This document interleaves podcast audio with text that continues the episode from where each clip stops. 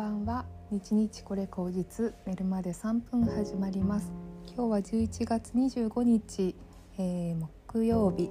2回目の、収録になります。ですね、今朝ちょっとお話をした通り、今日はちょっと私の最近読んで面白かった本の話をしようと思うんですけれども、その前にですね、このポッドキャストの再生回数がちょうど私がこれを録音しようとした時見たらアンカーと、Spotify で500再生ちょっきりでした嬉しいですね。あとスタンド FM の方もやってるんですけど、スタンド FM の方の再生数は245回でした。いやー、ありがたいです。10月の1日にね始めて、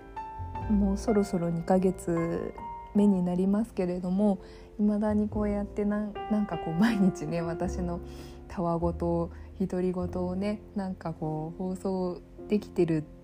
ていうのは自分的にもまあ日課としてすごくいいんですけれども、何よりね、そんなたわごとざれごとをね、いろいろと聞いてくださるという方がいらっしゃることがね、本当に励みになっています。特にね、役立つことなんか何にもないし、ノウハウとかも全然お伝えできないし、ね、何でもない話なのに、500回プラス245回なので745回ぐらい再生されているっていう事実がね、すごくありがたいです。慣らしていくとだいたい毎日10回ぐらい聞いてくださってるということなので、おそらく10人ぐらいの方が聞いてくださっているのではないかという推測なんですが、まあその辺はね、まあ、別に何人聞いてくださるっていうのはすごく私はあんまり気にしていないのですが、そんなにね、聞いてくださっているのかっていうのはまずありがたいことですよね。だって一人に声を届けることだって、難しかったじゃないですか、インターネットを普及する前はね。だけど今1回の放送で10人に私の話を聞いてもらえるっていうことはすごくね、なんか、広がりを感じるし、自分の中ではね、嬉しいです。本当に単純に私のこんなつまらない話でも聞いてくださる方がいて、何かエネルギーをもらって、また明日頑張ろうって思ってくださったりとか、こんな人が世の中にいるんだって思ってくださったりするのはすごくありがたいことだなと思います。本当にいつもありがとうございます。これからも頑張っていこうと思います。ではでは、本の話なんですけれども、私の好きな NHK 出版の学びの基本シリーズで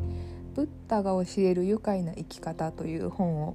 読んだんですね。すごく面白かったんですけれども、著者の方がその禅をすごく研究されている方で、お坊さんなんですよね。で、その方がその仏教のなんていうんですかね、仏教について語るというよりは、ブッダってこういう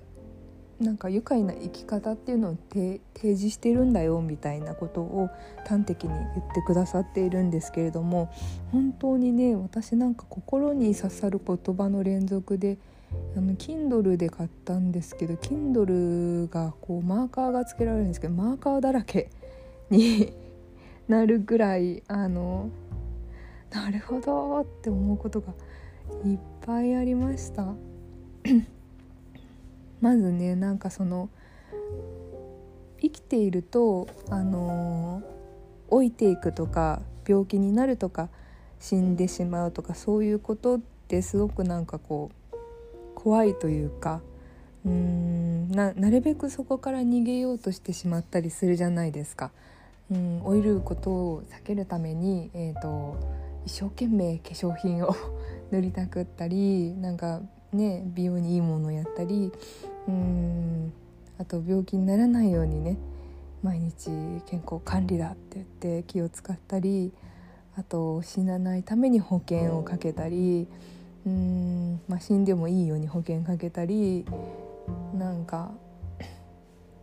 ねえすごくその先のことを心配しすぎて今があるっていうのが現代だなって私は思っていてでもねそういう事態の中で、ブッダが言ってるのはそういうことから逃げようとするんじゃなくってむしろそれを受け入れて深く理解して生きていくっていうことがなんか大事なんじゃないのっていうことを言ってるんですよね。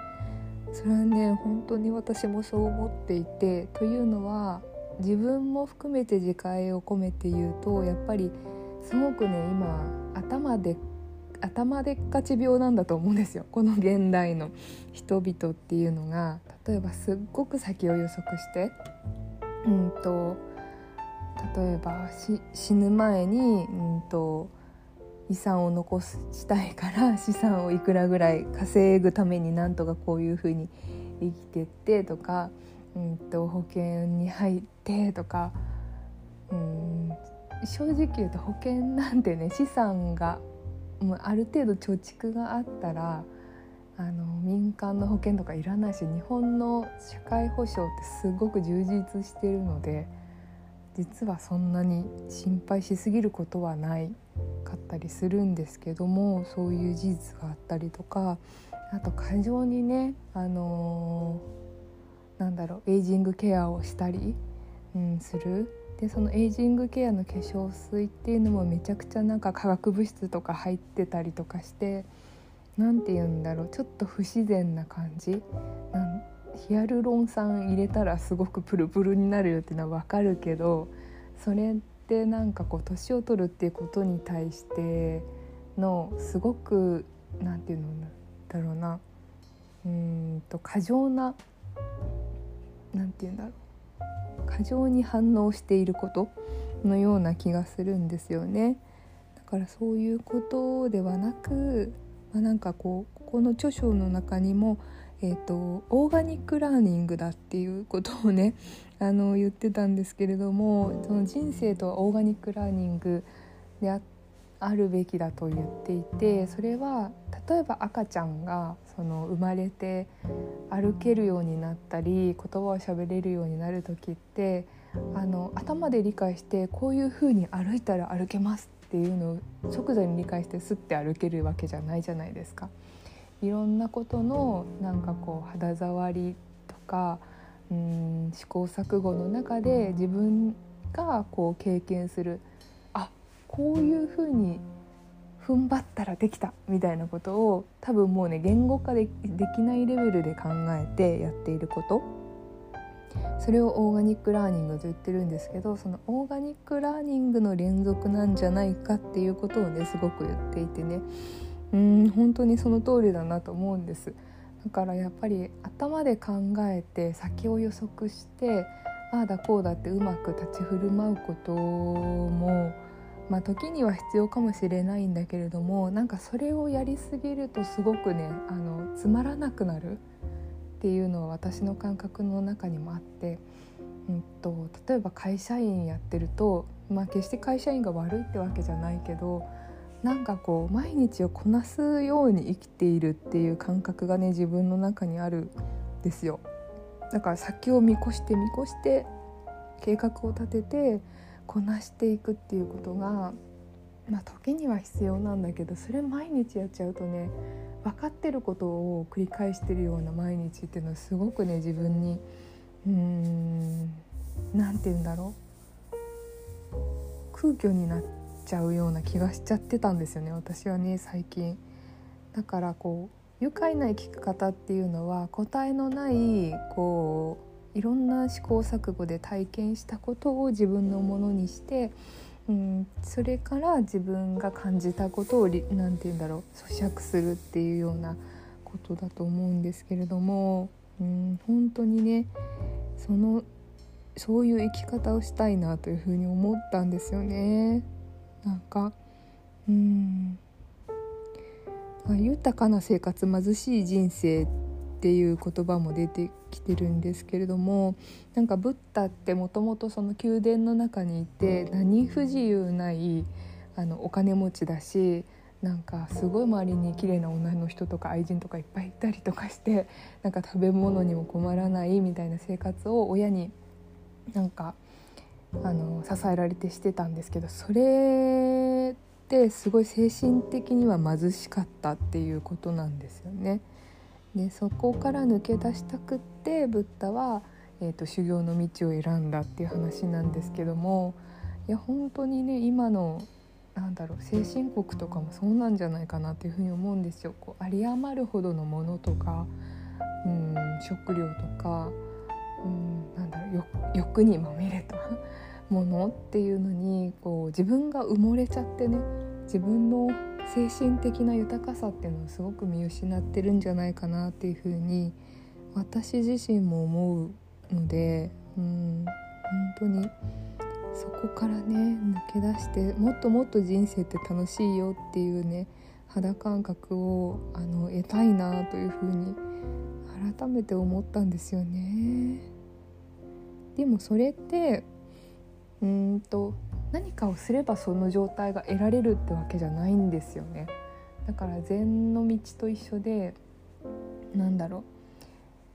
う、平安になりたいと思ってあれをやってこれをやってこれをやったら平安になれるって話ではなくって、本当に根本は今平安であるっていうことが、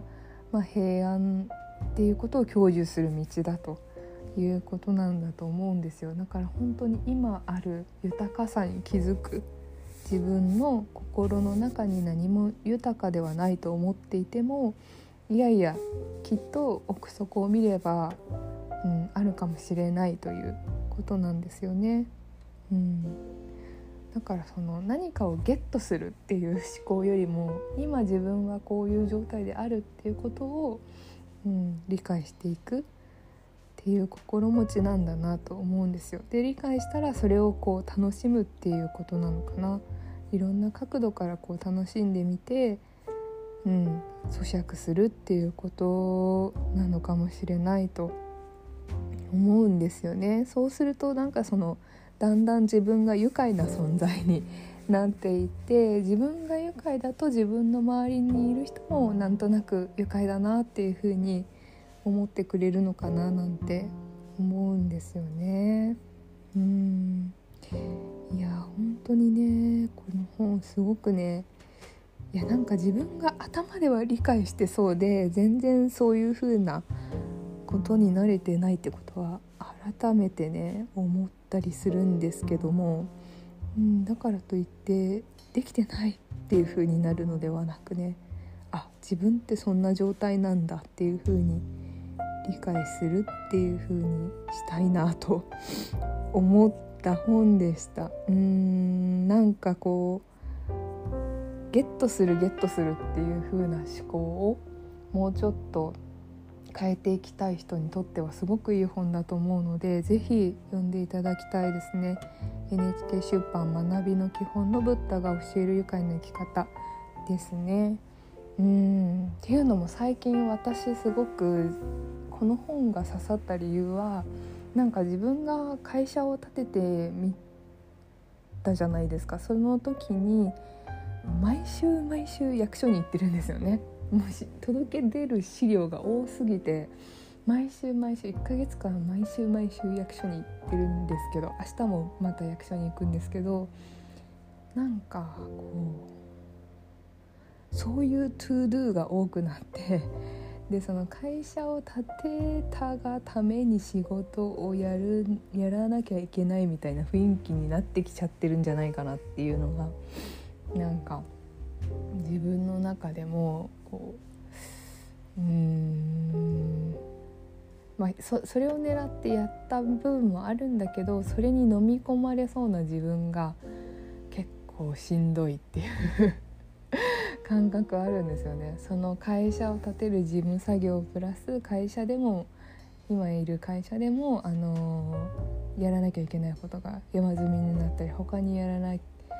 にもなんかこうお手伝いしてることとかやらなきゃいけないことがあったりして、なんかやらなきゃいけないことだらけの毎日が、いやもう本当にしんどいみたいなことを思ってたと思うんですよ、自分の中で。でね、やっぱそういう現状から改めてね、振り返ってみると、なんでそれをやらなきゃいけないっていうふうに思っていたかということなんですよね。だから私は本当に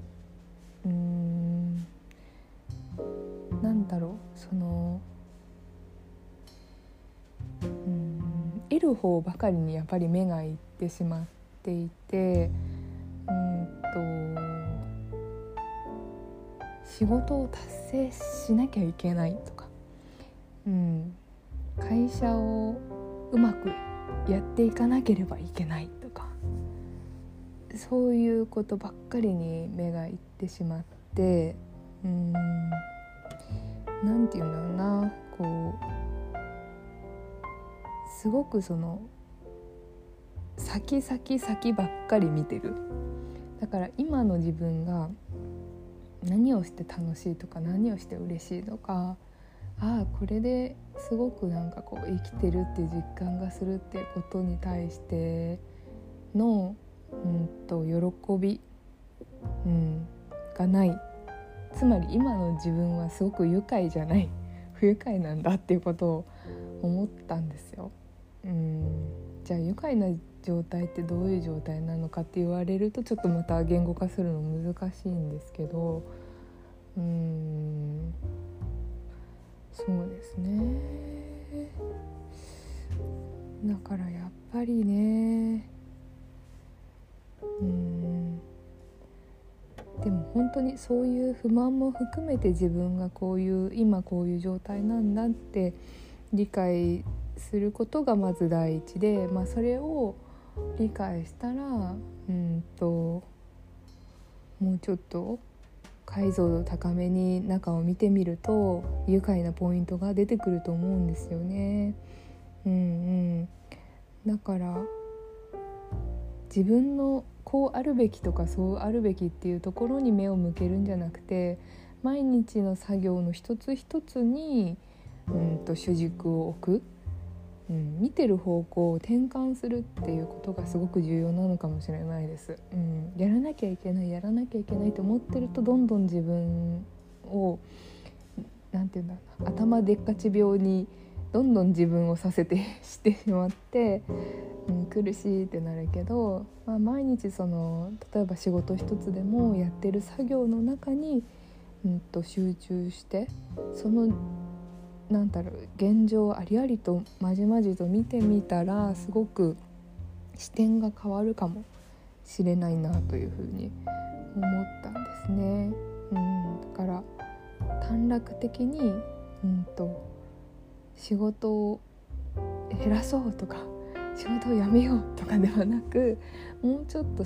やってることの目の前を見ようっていう風な感じにはなったなというふうに思います。で、多分そういうふうに目の前のことを見ていくと、考え方もちょっとずれてくると思うんですよね。こうあらねばならないっていうところからずれて、これが楽しい、あれが楽しい、こんな自分は愉快だとか、そういうふうになっていくと思うので、そういう時間をね、増やしていけるようになったらいいななんて思った日でした。ちょっとすごく長めに話してしまいましたが、今日はそんな感じで、ぜひぜひ皆さんにおすすめの本でした。明日はですね、やっと朝一で今度は年金事務所じゃなくて税務署ですね。また税務署に行って資料を提出したら、ようやく一連の会社設立に関する手続きが一段落すると思いますので、また明日も早く起きたら朝のね、その時間を楽しんだりとかできるといいななんて思います。明日は金曜日ですのでね、一日頑張ればまた週末がやってきますんで、頑張っていきましょう。ではでは皆様、